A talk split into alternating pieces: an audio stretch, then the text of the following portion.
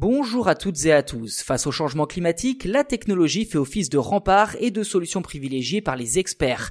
Dans la foulée de sa conférence GTC 2021, Nvidia a déclaré son intention de construire le superordinateur Earth 2 pour lutter contre le changement climatique à l'aide de modélisation très fidèles.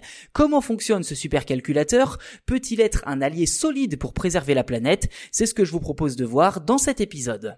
Concrètement, Earth 2 serait capable de simuler le climat à l'échelle planétaire avec une résolution de l'ordre du mètre d'après Nvidia. En clair, cette technologie pourrait ainsi servir à créer des mondes alternatifs sur le modèle du metaverse. Pour le cofondateur de Nvidia, Jensen Huang, que je cite, la simulation du climat se fait à des résolutions de 10 à 100 km à l'heure actuelle. Il faut donc être plus précis pour modéliser les changements du cycle global de l'eau qui conduit par exemple à l'intensification des tempêtes et des sécheresses dans certaines parties du monde. Fin de citation.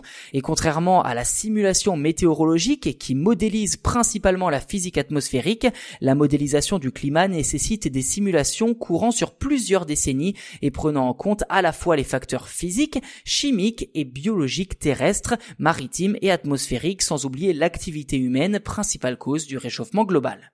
Nvidia ambitionne donc d'atteindre une résolution de l'ordre du mètre suffisamment précise pour simuler l'interaction des nuages avec la lumière du soleil, une performance qu'elle pense être possible grâce à ses cartes graphiques de haute performance et l'utilisation d'une intelligence artificielle appliquée à la physique. Reste à savoir quelles seront les caractéristiques techniques de ce superordinateur et où il sera installé. Quoi qu'il en soit, Nvidia promet que Earth 2 sera le supercalculateur le plus efficace énergétiquement au monde.